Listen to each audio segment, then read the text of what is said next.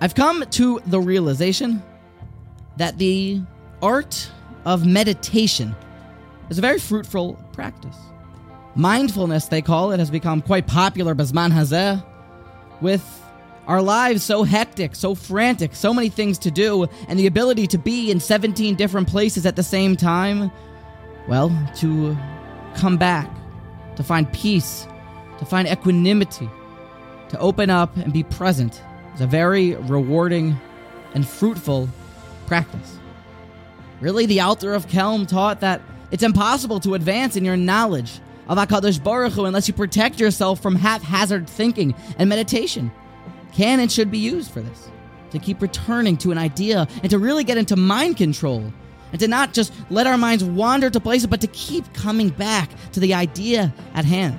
And I encourage you to try just to think about one idea for five minutes and see how many times you'll be forced to keep returning your mind to what you tried to think about. But really, from the beginning of time, we have been told to practice the art of meditation. That is, that Moshe Rabbeinu, he told us that Shema Yisrael Hashem Elokeinu Hashem Echad. Hear, O Israel, the Lord your God, the Lord is one. And the Chazal tell us that twice daily we should meditate on this phrase, a phrase that we are taught when we are young school children. It is the last to leave our lips at the end of days, and it can spark feelings of tshuva and even the most wayward soul. The depth behind it even if we're to unpack it for years, maybe we still wouldn't get all the information and all the chachma behind it. But here we have this reminder that truthfully, twice daily, to come back, to say, wow, sometimes I have tsaris and I'm not sure how my day is going to go, but Hashem, who is the God of mercy, and Hashem Elokeinu, which is a word for the God of judgment, they are Hashem Echad, they are one. He is one. He is everything. It's all from Hashem and it's all perfect. You hear it. That's what it means. Shema Yisrael.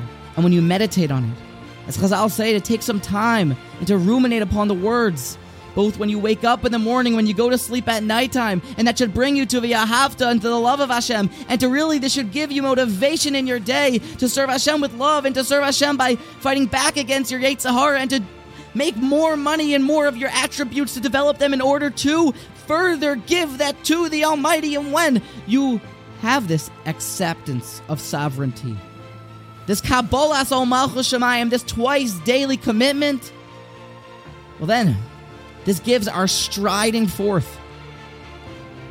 It gives it meaning. We become absorbed in the goal of creation. So I encourage you to meditate twice daily to come back in the middle of your hectic day or schedule and to say with peace and serenity, Shema Yisrael Hashem Elokeinu Hashem Echad.